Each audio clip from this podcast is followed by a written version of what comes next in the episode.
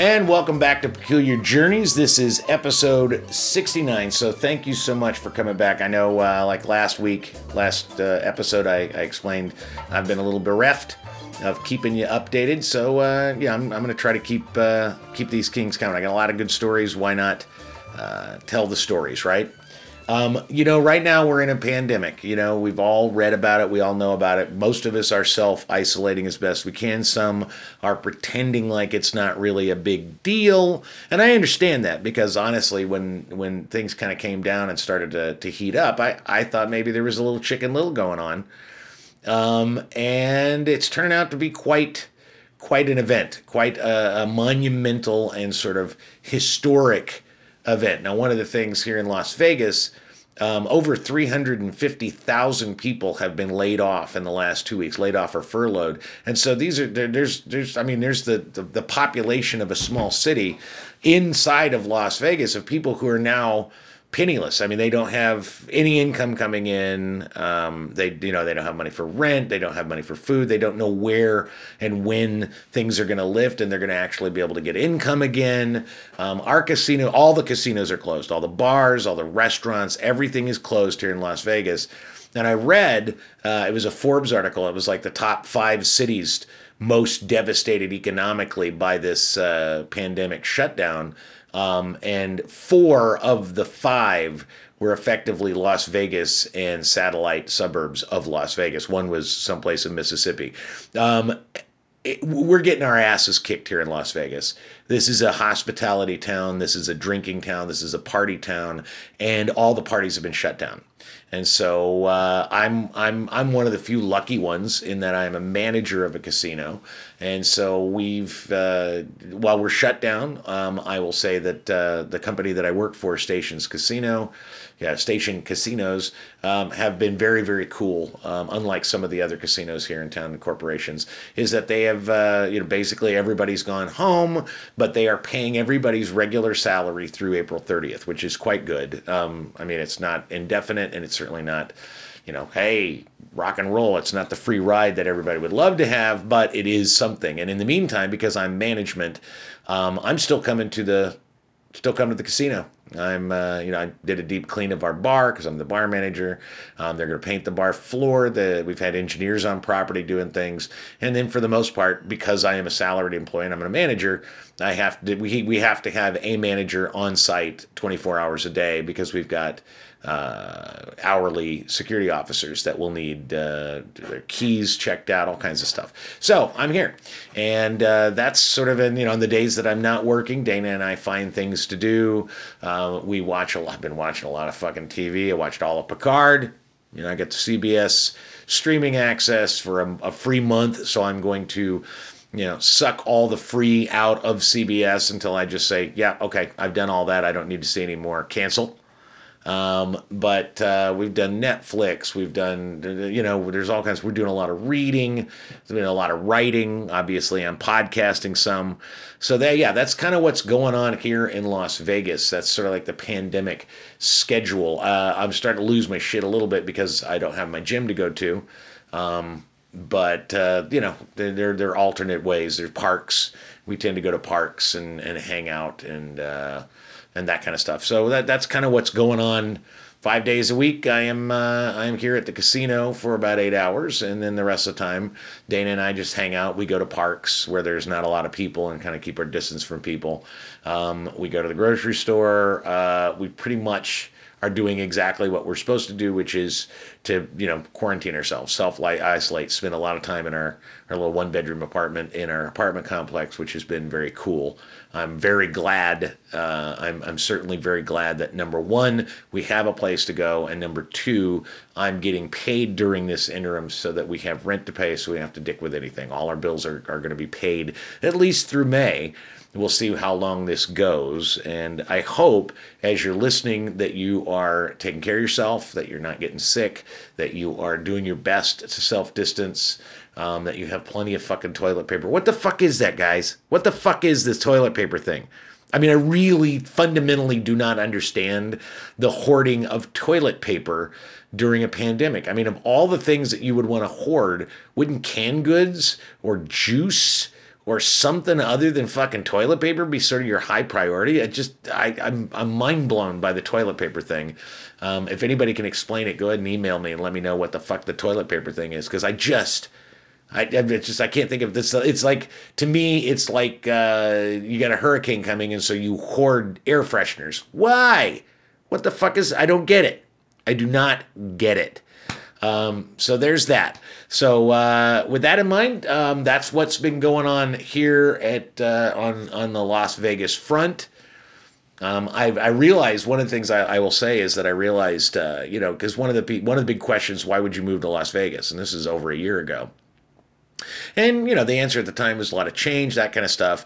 Well, one of the things that Dana and I talked about early on was that we were really not into the 24 hour party scene, the gambling scene. She and I gamble, but very, very little.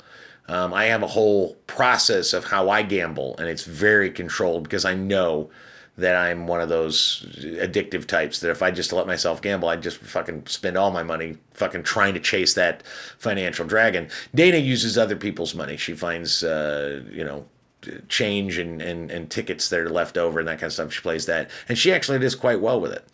Um, but you know, we don't. We're really not into the Vegas lifestyle that much. We've gone to some shows. We like to go to some of the clubs, but for the most part, it's not her thing. Well, with everything shut down, it makes me realize exactly why I like living in Las Vegas. And it's not that I like living in Las Vegas, it's that I like living in Nevada. I like the Southwest. I like the desert. I like the landscapes. I like the fact that I can open my door in the morning, walk out, and I see mountains. I see these beautiful fucking mountains surrounding us on all sides of us because Vegas is in a valley. It's it's a pretty extraordinary experience and kind of recognizing in the absence of all the trappings of Las Vegas that I actually like this place despite or in absence of sort of the Las Vegas sort of lifestyle. It's uh it's it's I think it's going to make it when things come back and it will come back. I will probably appreciate it a little bit more and maybe in a different way. So there's that. And now let's tell a few stories.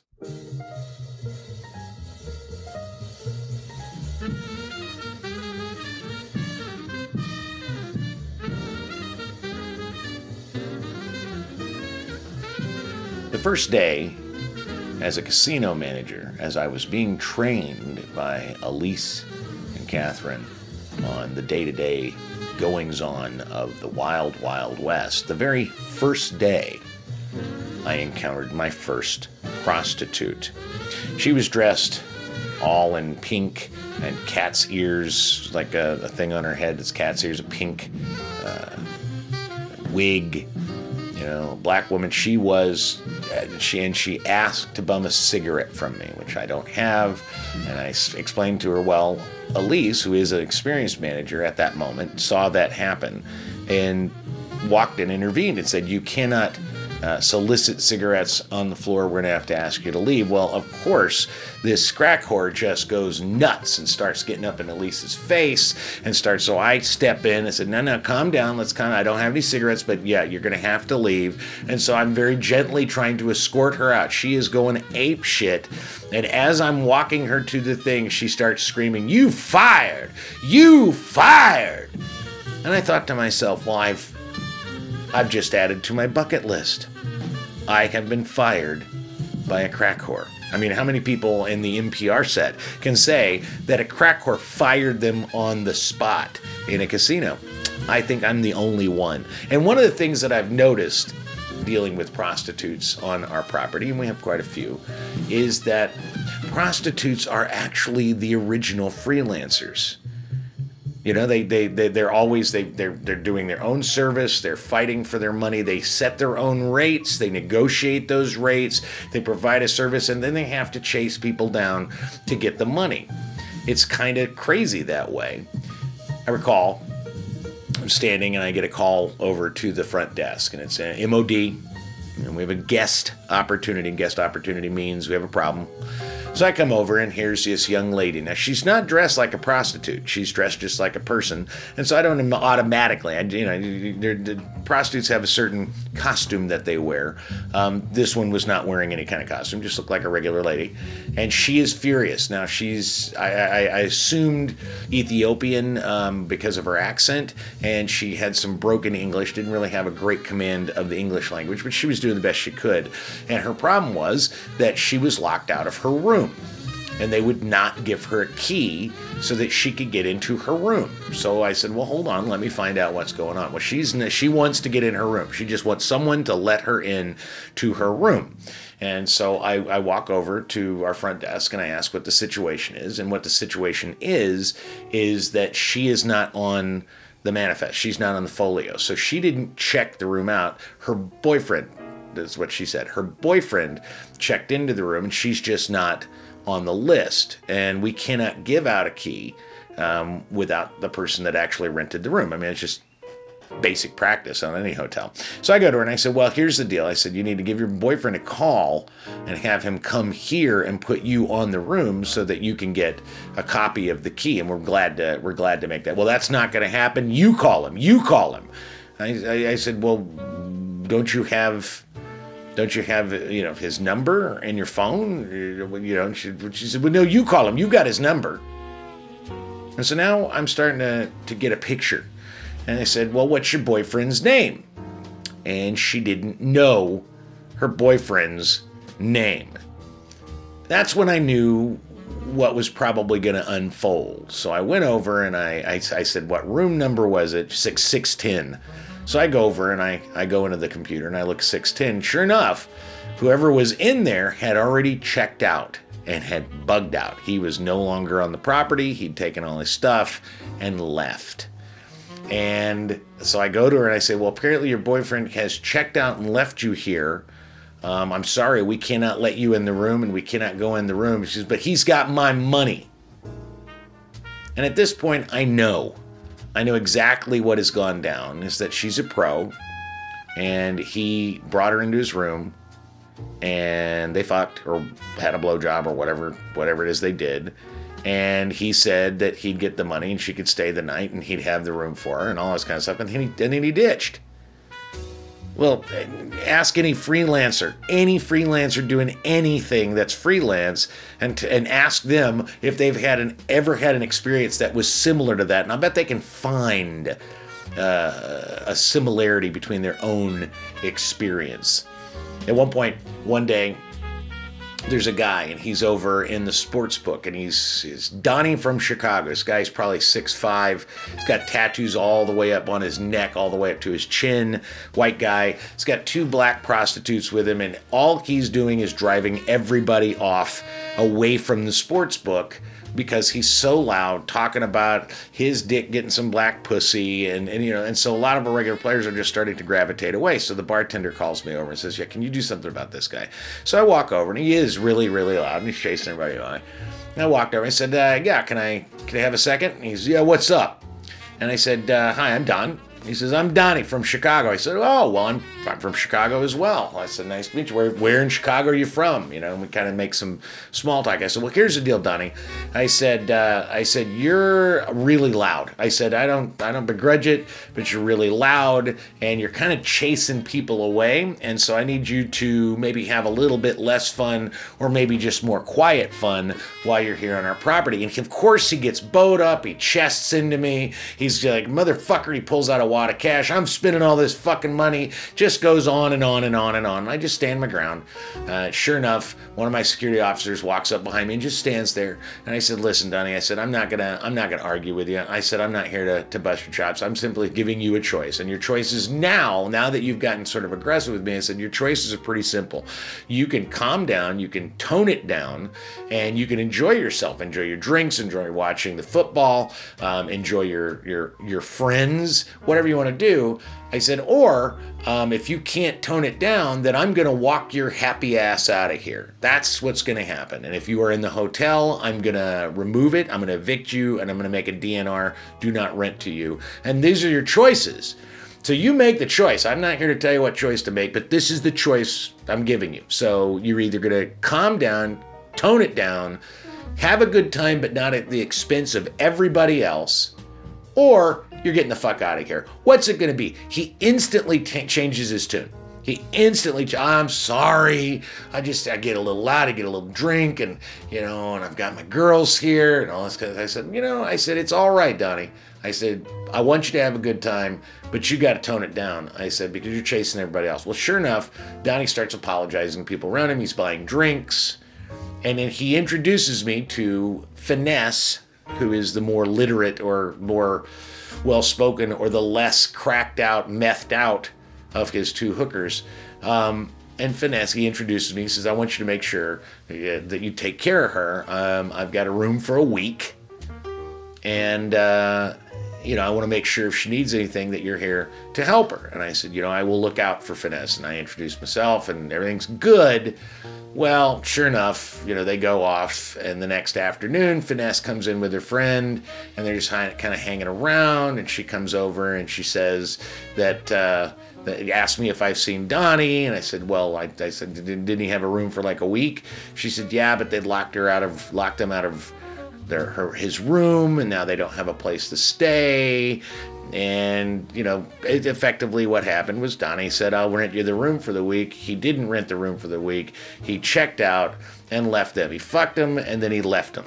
And you know, it's it's it's a sad fact that that's kind of how it works sometimes with the prostitutes on our property.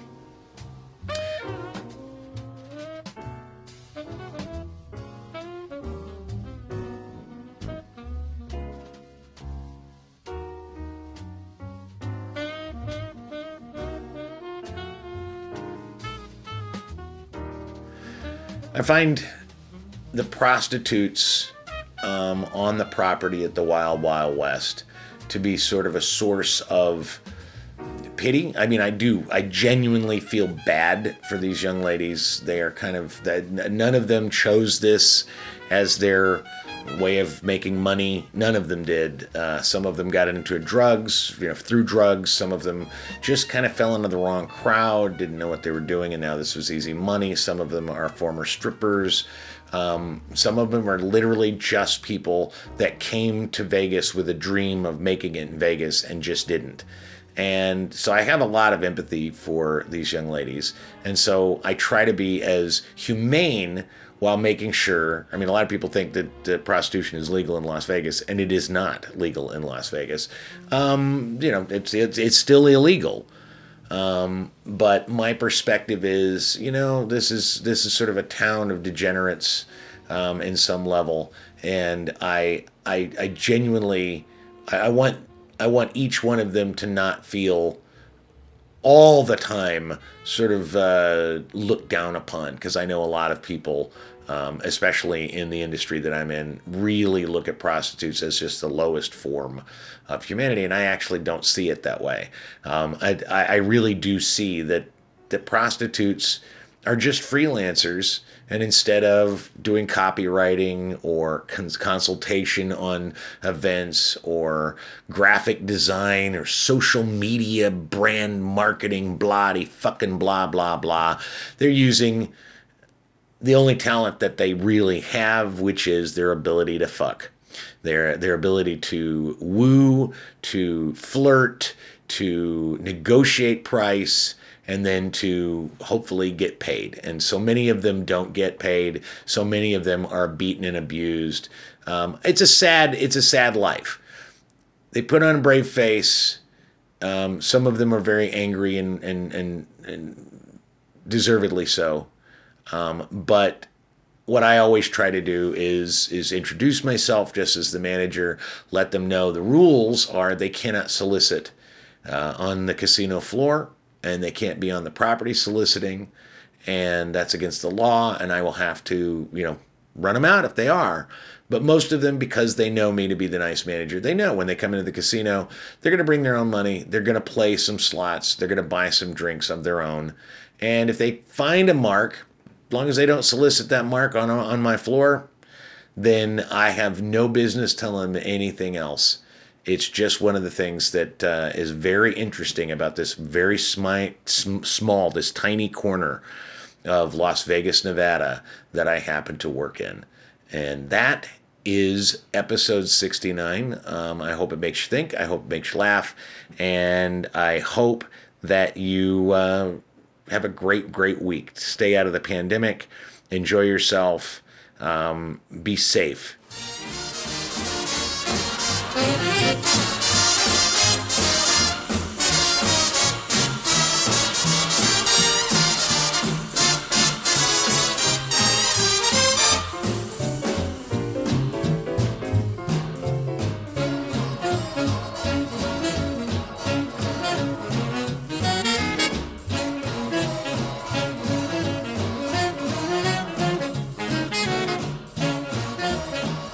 This has been another episode of the Peculiar Journeys podcast. For archived episodes, go to donhall.vegas slash podcast to hear stories of Chicago, of Millennium Park, and of the big move to Las Vegas.